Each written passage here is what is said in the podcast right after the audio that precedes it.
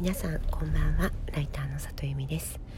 この番組は文章を書くことや表現することについて毎晩23時にお届けしている深夜のラブレターです、えー、今日なんですけれどもえっと多分日本の皆さんの半分くらいの方が知ってらっしゃる漫画家さんにえーと、インタビューをさせていただいていたんですが、えー、それがすごく勉強になることだったので、えー、原稿は原稿でもちろん書くんですけども、えー、シェアできたらなと思っているところです。えー、っとですねその方がですねあの、まあ、ある体験をされてで今までこう考えていたことっていうのがこうバチッとはまったような体験をされてでそこで、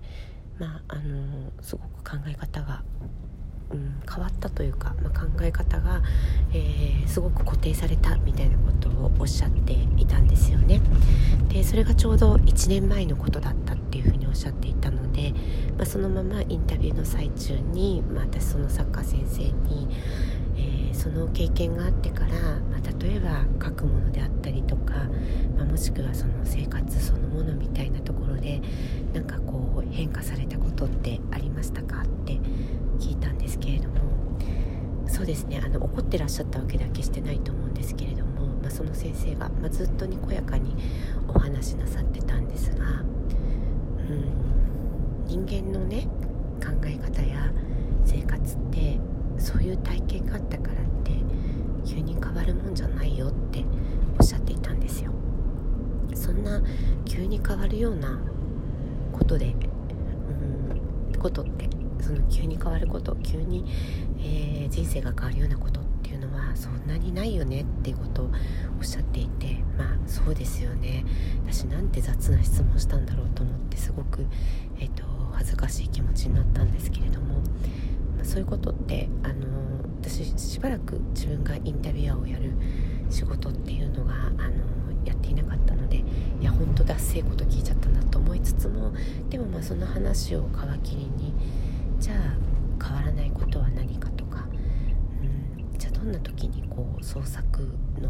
モチベーションというか、まあ、どういうところにモチベーションを持って漫画を描いてらっしゃるのかとかということがお伺いできたので、まあ、すごく有意義な時間でした。